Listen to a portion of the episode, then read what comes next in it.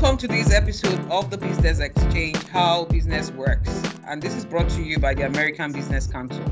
Now, for those who are joining us for the first time, the Business Exchange is a bi-weekly program where business executives and industry experts share insights on how business works with a deep dive into the biggest stories in business. And our guests will share their perspective on the space or in the space they exist. So today we will be discussing investing in Nigeria's digital sector. So notwithstanding the complexities of doing business in Nigeria, judging obviously from the ease of doing business index, Nigeria continues to attract a lot of digital companies and remains a darling for a good number of high growth digital companies. Unfortunately, many Nigerians and businesses are still excluded from the digital ecosystem due to limited broadband access and insufficiency of the country's digital infrastructure. And this brings to question the possibility of having every African, or in this particular instance, specific to Nigeria, every Nigerian individual, business and governments digitally enabled by 2030 under the Africans Union Digital Economy for Africa, initiative. Okay, so this episode, we will learn how one US company in Africa is bridging the digital infrastructure gap in Nigeria. So I'm going to hold on to this, who this company is or the name of the company until we get to the next stage. To join the program, kindly follow us on at ABC Council _NG on Instagram and on LinkedIn, American Business Council Nigeria, and use the hashtag ABC How Business Works. So joining the discussion today, I have with me Rita Amuchienwa. She is the country account executive for Intel West Africa. Now, Rita has a very wide and varied experience, 20 years of working in sales, people management, strategy, planning, marketing, branding, channel. I mean, this is really wide. Channel development, channel sales, channel marketing in the IT and telecom industry. It is a space where you have very few women actually working. And this is both Nigeria-wide and Africa-wide, with companies like Motorola, Oracle, HP, Lenovo. Rita, welcome to the show. Thank you very much, Margaret. I'm glad to be here today. Oh, great. I'm glad to have you. I mean, we've been trying to fix this appointment for a long time and to have you on the show. So I'm happy that you're here. So now tell us, because Rita actually, like we rightly noted, is account executive for Intel West Africa. So please tell us what Intel is about and its operation in African market, especially in Nigeria. Of course, we know Intel. Everybody sees Intel on there, almost on their laptops, right? I think I even have one here as I speak. But please go ahead. Tell us about Intel. So with that, you already know who Intel is and what Intel does. So thank you, Margaret. All right. So for those who don't know what Intel do and who we are, well, Intel is about the world's largest semiconductor chip manufacturer. Of course, it's an American company, and Intel is ranked number 5 in the Fortune 500 list of the largest United States corporation. So Intel sits here also in Nigeria, managing the rest of the West African countries. So we build into looking after all the West African countries, while our main head office is here in Lagos, Nigeria. So that's who Intel is in a nutshell. As we deep dive, you will get to now know more about Intel and what our plans are. Fantastic. That is really nice and concise, and good to know about your position on the Fortune 500. I'm really, really, really impressed. I actually didn't check that out. Usually I do check those things out.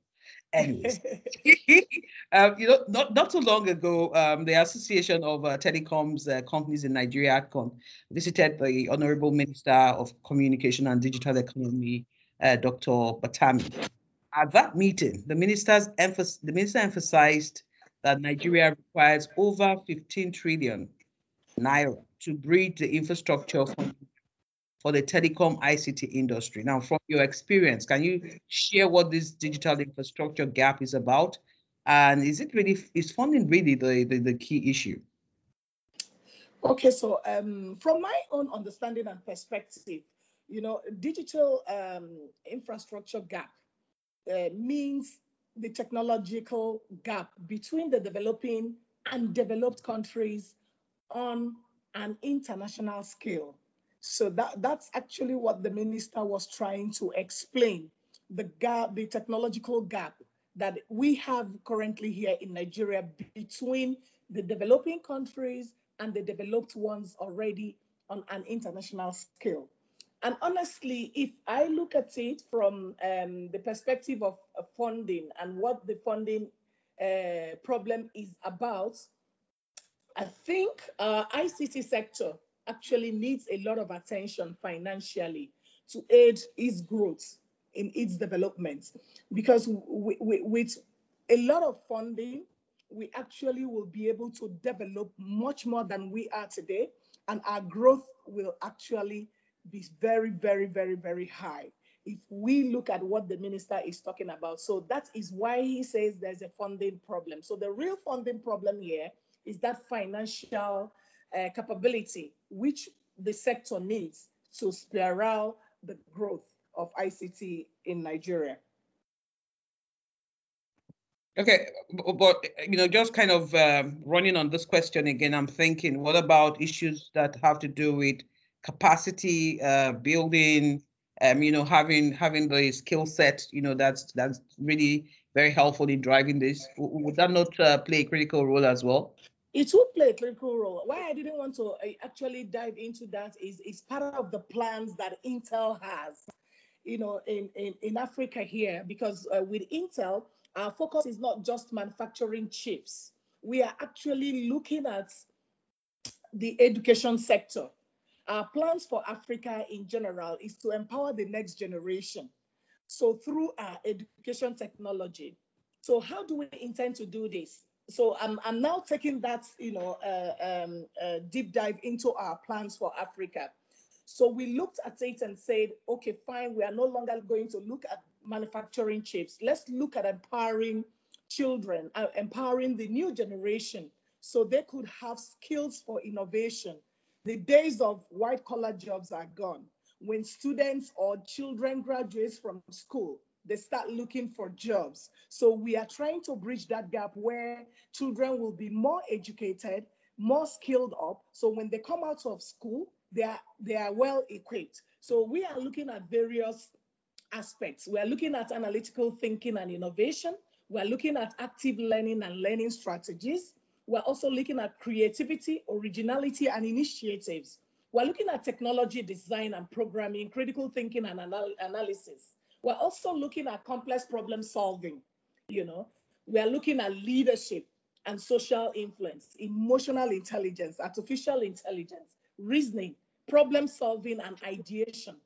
Sometimes we also look at system analysis and evaluation, and we look at it and said, yes, it's no longer only about human learning. It's also about machine learning. How do you empower these children so they could be able to come out, stand on their own, be well skilled up, and stand to do things for themselves? So that's what our plan is. So we are looking at creating the tools, the devices, and the trainings. Okay. Just so that I'm not jumping into your mouth, but you know, sometimes I do this. Yeah. So I'm wondering, are there specific initiatives that you can kind of put a handle on that you have done in this in the continent and specifically in Nigeria?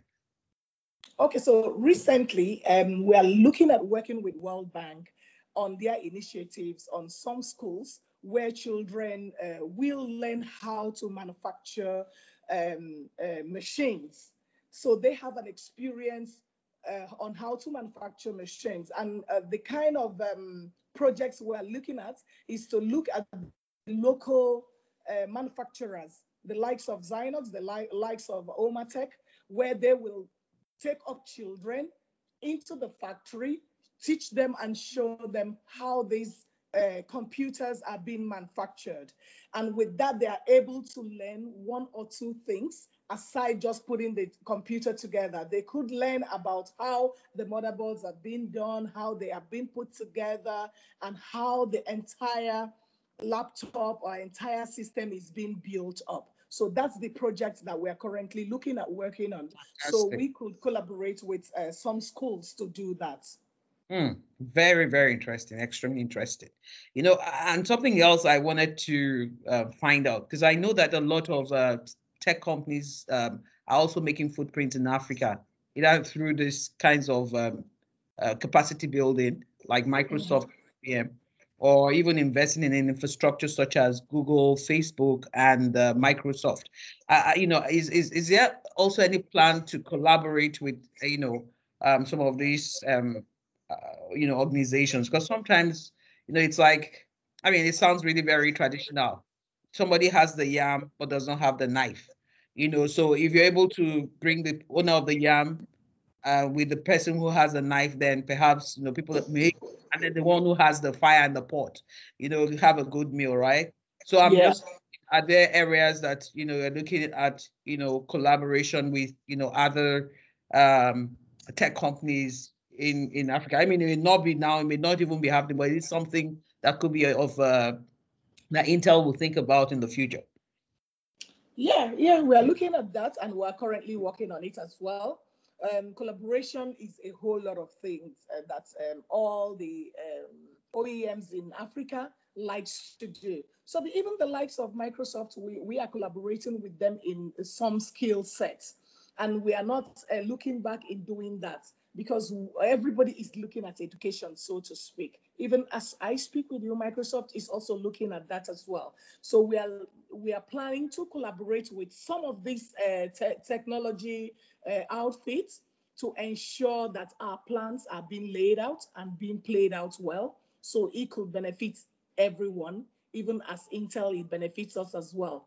We also are not hesitating, like collaborating with the likes of American business company as well, to see what we can do together to ensure that technology system in Africa is something that everybody will dwell in. I mean, that's really great, because I was thinking that, especially the space of education, a lot of companies or different sectors can play there, and, you know, American Business Council will be happy to be the platform to kind of galvanize these different bubblings of educational capacity projects to ensure that we have, you know, this, you know, tangible growth in this sector that's very critical in unlocking the opportunities we have in the economy. I'll just go straight to an area that, you know, people, I mean, it's still with us. Sometimes it sounds, when people talk about it, it seems like, oh, COVID has gone, but I mean, COVID is still here, but I mean, maybe not as rowdy and not as intense, you know, as it was, you know, when we were during the lockdown. But again, COVID has actually made companies reevaluate their value chains and dependence on Asia, knowing full well what happened. And in fact, you know, I in the healthcare sector, there's been issues and conversations around drug security and all that, you know, across the country. You know, when you're talking about AFCFT, one of the things that will bubble up in the healthcare area is, okay, for instance, how do we begin to have those conversations around drug security? How do we begin to, you know, maybe even build manufacturing plants or companies where vaccines are produced. So have you seen any shift towards the African market on data storage? And if yes, please, can you just give us some insights that you know about? Okay, having been in the industry for a very long while, I'm still in the industry. And part of what we talk about every day, part about what we sell and what we even actually help us in terms of return on investment, data storage is part of, you know, our everyday activity. Honestly, in-depth analysis and data-driven insights on the impact of COVID-19 in Africa. Honestly, if I look at the reports, the Africa data center market by investments is expected to grow at a CAGR of about 15% between now and probably 2026. That is what is expected of it in terms of data storage growth. And why do I say that? I say that because there's a lot of things that come to play. The African data center market size, honestly, is about, I think it's valued about 2 billion USD as far back as last year. That was even before COVID really, showed up its face. But like I said, it's expected to grow extra 5 billion, added to up to 5 billion rather, from the 2 billion it is. So we are looking at extra 3 billion growth between now and that 2026. And the reason for this is just that data storage is something that will continuously happen. If you look at what the federal government had done in the past, I think that was last year when they came up for CBN came up with the strict guidance and rules that all financial sectors should build a tier 4 data center. And that spearheaded the growth of data center storage. Everybody started running helter-skelter because they wanted to bring up their data center up to standard. And doing that is actually looking at growth because every financial sector must adhere to CBN guidelines and rules. So that's why we are looking at that growth. And tier 4 data center is not just a data center storage, kind of what has been happening in the past. A tier 4 data center is an enterprise class data center tier with redundant and dual powered instance of servers, and not only servers, both storage, network links, and power cooling equipment. And if you look at these things put together, there's no how if every financial sector in Africa will not have a growth. If they start doing it, we will not have a mega growth around data storage. So this is the most advanced type of data center that I have seen so far. And thanks to the central bank for that kind of guidelines that they brought out, because they have looked at the technology, they have looked at how Africa is growing and said, oh, wow, this is what is really going to make our sector very robust and very, very, very good.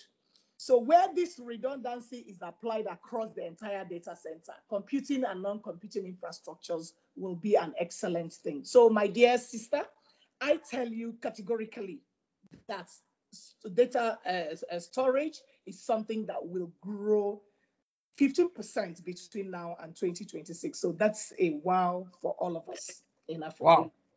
Very, very, very good. Very good. And I like the passion around that, and the sense of certainty too.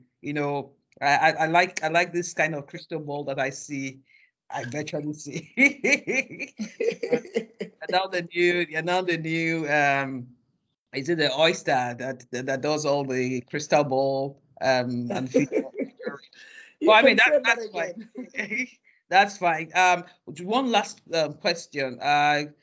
To ask, but I mean, one of the things I wanted to share, wanted you to share, is really, there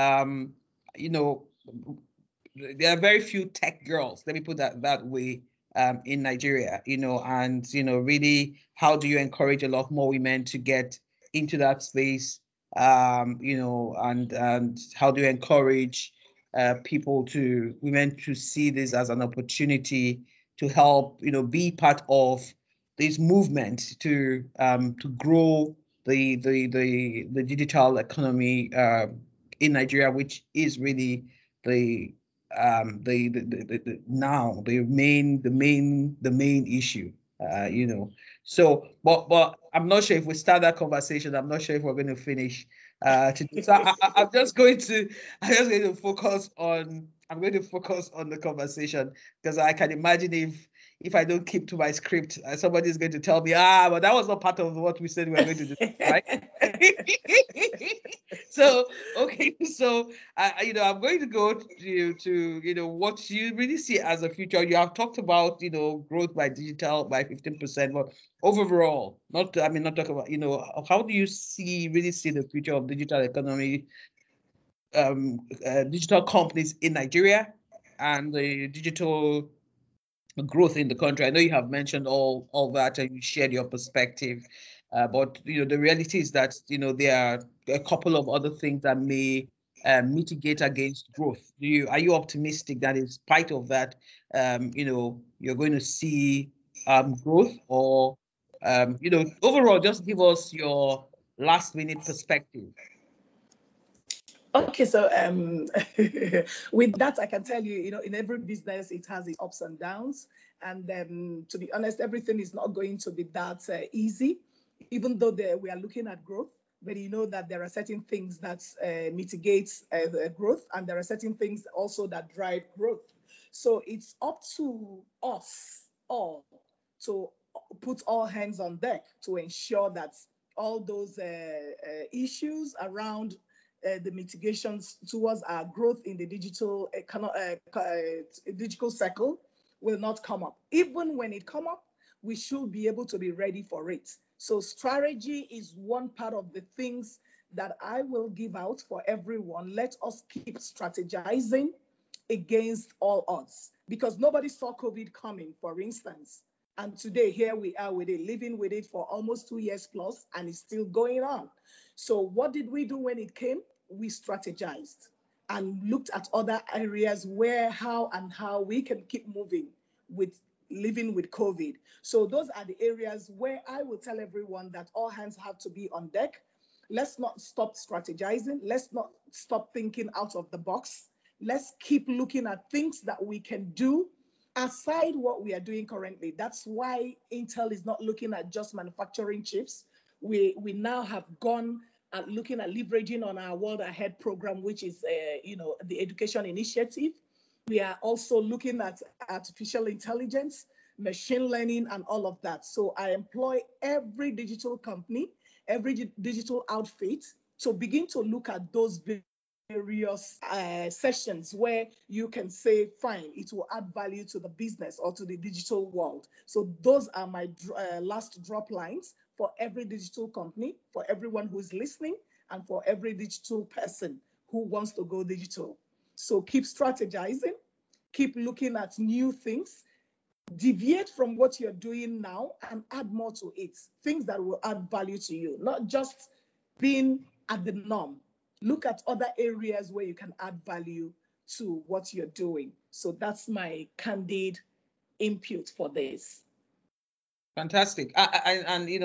Just to kind of wrap some of the thoughts that came out of this conversation, you kept saying things like add value, and we cannot add value, like you rightly noted, if we don't have build capacity, if we don't, support education that can drive the growth of having the right skill sets to provide the people who can help grow the space. There's also the conversation around collaboration. They need to collaborate among different groups, and also really public private partnerships. Exactly. Work. Seeing how we can bridge the infrastructural gap. And all that. So I think that overall there is prospect for the growth of this industry, despite all the the headwinds that technically most private sector companies are facing at this point in time, but there is the opportunity for growth. And so, just as a parting shot, I would just like the audience to, just in case they want to reach out to you or contact you, what are your social media pages? I mean, there are some we don't need to mention, but can you just tell me that they exist? Okay. All right. My Instagram handle is @mamarie. So Mama Ree. Very funny. Yeah. Yes, that's my Instagram handle. Then on my on my LinkedIn is my full name, Rita Ndidi Amuchienwa. And sometimes on Facebook, I'm also on Facebook, though not so very active. But now that I know that American Business Council is on Facebook, I'm going to follow them on Facebook. And for my Facebook is also Rita Ndidi Amuchienwa Ni Egunwoke, because that used to be the name that everyone knew me before I got married. That so those are my those are my social media handles. If people knew what that means, eh? I wish. I wish. So Margaret, you see that female empowerment didn't just start now. With that name, you could know why we begin to look at women empowerment. Absolutely. We'll keep that suspense because I think people will ask us what does that name mean. If you want to find out, they can reach out to us, at ABC _ or kind of send us a note on our LinkedIn page. We'll be happy to share what that means. But thank you so much, Rita. I've really enjoyed talking with you today. As we come to the end of the show, like we rightly said, follow the Business Exchange on Apple Podcasts, SoundCloud, and Spotify. And also on our social media at ABC Council _NG on Instagram, and on our LinkedIn pages et al. And the hashtag to use is, I'm changing the hashtag even as we speak to #ABC How Business Works. So see you next episode, same time on Tuesday, the 27th of July. And thank you all for listening.